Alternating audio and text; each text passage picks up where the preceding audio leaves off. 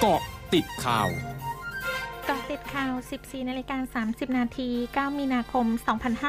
2565 ผลเอกประวิตยวงษ์สวรรณรองนายกรัฐมนตรี ประชุมคณะกรรมการบริหารการบรณาการแผน และระบบกล้องโทรทัศน์วงจรปิด หรือ CCTV ทั่วประเทศ เพื่อเร่งขับเคลื่อนแผนปฏิบัติการเชื่อมโยงระบบกล้องโทรทัศน์วงจรปิดทั่วประเทศ โดยย้ำว่ารัฐบาลให้ความสำคัญและต้องการเร่งรัดบรณาการ เชื่อมโยงระบบกล้องวงจรปิดทั้งภาครัฐ และภาคเอกชนให้เป็นรูปธรรม เพื่อให้เกิดประโยชน์ในการดูแลความปลอดภัยในชีวิตและทรัพย์สินของประชาชน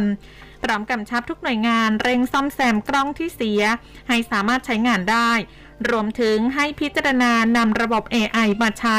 บูรณาการข้อมูลจากระบบกล้อง เพื่อเร่งดูความปลอดภัยของประชาชน และเพิ่มความเป็นธรรมในสังคมให้มากขึ้นกว่าที่เป็นอยู่นายจุลินลักษณะวิสิทธิ์รองนายกรัฐมนตรี และรัฐมนตรีว่าการกระทรวงพาณิชย์ในฐานะหัวหน้าพักประชาธิปัตย์ ระบุ วันนี้ได้เชิญทีมเศรษฐกิจของพักชุดเล็กนำโดยนายไตรรงสวรรคิรี ที่ปรึกษาเศรษฐกิจของหัวหน้าพักนายพิสิทธิ์ลีอาจธรรม นายจุติแกรเริก นายนิพนธ์บุญยมณี นายปรินพานิชพักนายเกียรติสิทธีอมร นายสันเสริญสมลาภา เข้าร่วมประชุมหารือถึงสถานการณ์ทางเศรษฐกิจของประเทศในปัจจุบัน รวมไปถึงการเตรียมนโยบายของพรรคสำหรับนำเสนอต่อประชาชนหากมีการเลือกตั้งเกิดขึ้น นายอนุทินชาญวิรกูล รองนายกรัฐมนตรี และรัฐมนตรีว่าการกระทรวงสาธารณสุขเผย กรณีที่มีชื่อย่อนักการเมืองโชว์ช้าง เข้าไปมีส่วนเกี่ยวข้องให้คำปรึกษาคดีตังโมนางสาวนิดา พัชรวิรพงศ์ดาราสาวชื่อดังพลัดตกเรือสปีดโบ๊ทกลางแม่น้ำเจ้าพระยาเสียชีวิตโดยมีคนตั้งข้อสังเกตว่าอาจเป็นนายชาดาไทยเศษสสอุทัยธานีพักภูมิใจไทย และรองหัวหน้าพักภูมิใจไทย ว่าได้ชี้แจงเรื่องนี้กับนายชูวิทย์กมลวิสิทธิ์แล้ว ว่าชื่อย่อชอช้างที่ว่าไม่ใช่นายชาดา ส่วนการร่วมรับประทานอาหารกับพักร่วมรัฐบาลวันนี้อร่อยดี พร้อมระบุว่า ยามรักน้ำต้มผักอย่างว่าหวาน ยามร้าวรานน้ำตาลอย่างว่าขมผลตำรวจเอกอัศวินขวัญเมืองผู้ว่าราชการกรุงเทพมหานครเผย ปัจจุบันได้มีการปรับรูปแบบการรักษาโรคโควิด -19 แบบผู้ป่วยนอกเจอแจกจบ คือเจอการติดเชื้อโควิด -19 แจกยาตามอาการ และผู้ป่วยเข้าระบบการรักษาอยู่ภายใต้การดูแลของบุคลากรทางการแพทย์ กับแบบผู้ป่วยนอกรวมกับการแยกกักตัวที่บ้าน ซึ่งเป็นการดูแลรักษาทางเลือกที่ผู้ติดเชื้อสมัครใจ ประเมินอาการแล้วรับยาที่คลินิกคัดกรองโรคติดเชื้อทางเดินหายใจ โดยจะพิจารณาให้ยาตามอาการ ซึ่งจากการรายงานจำนวนผู้ป่วยคลินิกโควิด self isolation ตั้งแต่วันที่ 1-7 มีนาคม พบว่ามีผู้ป่วยเข้ารับบริการแล้ว 3,297 ราย ทั้งนี้ให้ผู้ที่ตรวจพบว่าติดเชื้อนำหลักฐานยืนยันผลตรวจ ATK พร้อมวันที่ตรวจ และนำบัตรประชาชนมาติดต่อศูนย์บริการสาธารณสุข 69 แห่ง หรือโรงพยาบาลสังกัดกรุงเทพมหานครทั้ง 11 แห่ง เพื่อลงทะเบียนเข้ารับบริการศูนย์บริหารสถานการณ์โควิด -19 หรือสบครายงานจังหวัดที่มีจำนวนผู้ติดเชื้อโควิด -19 ในประเทศรายใหม่สูงสุด 10 จังหวัด อันดับแรกคือกรุงเทพมหานคร 3,152 ราย อันดับ 2 ชนบุรี 976 ราย อันดับ 3 สมุทรปราการ 964 ราย อันดับ 4 นนทบุรี 911 ราย อันดับ 5 นครศรีธรรมราช 888 ราย อันดับ 6 สมุทรสาคร 735 ราย อันดับ 7 พระนครศรีอยุธยา 619 ราย อันดับ 8 ภูเก็ต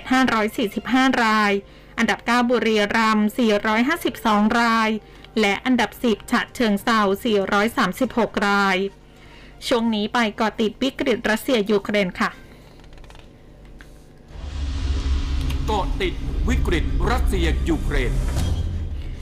ผู้บริหารศูนย์ควบคุมเพื่อการป้องกันแห่งชาติของรัสเซียเผย รัสเซียพร้อมจัดทำระเบียงมนุษยธรรมวันนี้ เพื่อเปิดให้ประชาชนเดินทางออกจากกรุงเคียฟและอีก 4 เมือง ประกอบด้วยเชอร์นิฮิฟ ซูมีคาร์คีฟและมาริอูโปล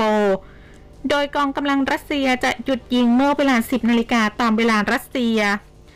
ด้านสำนักข่าวรอยเตอร์รายงานว่านายเซอร์เกย์ลาฟลอฟ รัฐมนตรีกระทรวงการต่างประเทศรัสเซียจะเดินทางไปตุรกีวันนี้ เพื่อพูดคุยหารือกับนายดมิโตรคูเลบา รัฐมนตรีกระทรวงการต่างประเทศยูเครน โดยทั้งคู่จะพบกันที่เมืองอันตัญญา หลังจากตุรกีเสนอเป็นเจ้าภาพจัดการเจรจาระหว่างสองฝ่าย นายธนวัฒน์พลวิชัย อธิการบดีมหาวิทยาลัยหอการค้าไทย และประธานที่ปรึกษาศูนย์พยากรณ์เศรษฐกิจและธุรกิจเผย วิเคราะห์สถานการณ์สงครามรัสเซียยูเครนไว้ 3 กรณี กรณีที่แย่ ความขัดแย้งจบภายใน 3 เดือน เศรษฐกิจเสียหาย 73,425 ล้านบาท ผลิตภัณฑ์มวลรวมในประเทศหรือ GDP โตร้อยละ 3.7 เงินเฟอ้ออยู่ที่ร้อยละ3ถึง3.5 กรณีที่แยากว่าความขัดแย้งจบภายใน 6 เดือน เศรษฐกิจเสียหาย 146,850 ล้านบาท GDP โตร้อยละ 3.3 เงินเฟอ้ออยู่ที่ร้อยละ 3.5 ถึง 4.5 และกรณีที่แย่ที่สุดความขัดแย้งยืดเยื้อตลอดทั้งปี เศรษฐกิจเสียหาย 244,750 ล้านบาท GDP โตร้อยละ 2.7 และเงินเฟอ้ออยู่ที่ร้อยละ 4.5 ถึง 5.5 บนราคาพื้นฐานน้ำมันเฉลี่ย 100 ดอลลาร์สหรัฐต่อบาร์เรล จากเดิมมองไว้ 80 ดอลลาร์สหรัฐต่อบาร์เรล ทั้งนี้ต้องรอดูสถานการณ์อีกครั้งว่าประเทศตะวันตกจะมีมาตรการคว่ำบาตรรัสเซียเพิ่มหรือไม่ โดยจะมีการทบทวนตัวเลข GDP ใหม่อีกครั้งหลังเทศกาลสงกรานต์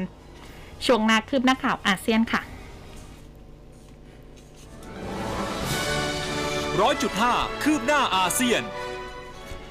นายกรัฐมนตรีพันคำวิภาวันของสปปลาวลงนามในกฤษฎีกาที่ระบุว่ารัฐบาลสปปลาวตั้งเป้าการขยายตัวของเศรษฐกิจประจำปีที่อย่างน้อยร้อยละ4จากปัจจุบันจนถึงปี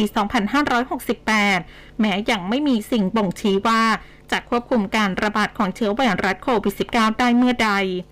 นอกจากนี้ในส่วนของภาคเกษตรกรรมคาดว่าจะขยายตัวเฉลี่ยร้อยละ 2.5 ต่อปี และคิดเป็นร้อยละ 15.3 ของผลิตภัณฑ์มวลรวมในประเทศ หรือ GDP ภายในปี 2568ขณะที่ภาคอุตสาหกรรมจะขยายตัวเฉลี่ยร้อยละ 4.1 ต่อปี และคิดเป็นร้อยละ 32.3 ของ GDP ภายในปี 2568 นายกรัฐมนตรีฮุนเซนของกัมพูชาเผย วัคซีนโควิด -19 เป็นเหมือนเศรษฐกิจที่ขับเคลื่อนให้ประเทศกลับมาดำเนินกิจกรรมทางสังคม และเศรษฐกิจอย่างเต็มรูปแบบ รวมทั้งขับเคลื่อนด้านการท่องเที่ยว และสร้างภูมิคุ้มกันหมู่ให้เกิดขึ้นในสังคม เพื่อดึงดูดนักลงทุนจากต่างประเทศ ทั้งหมดคือกอติดข่าวในช่วงนี้ สุพิชยาถาพันรายงานค่ะ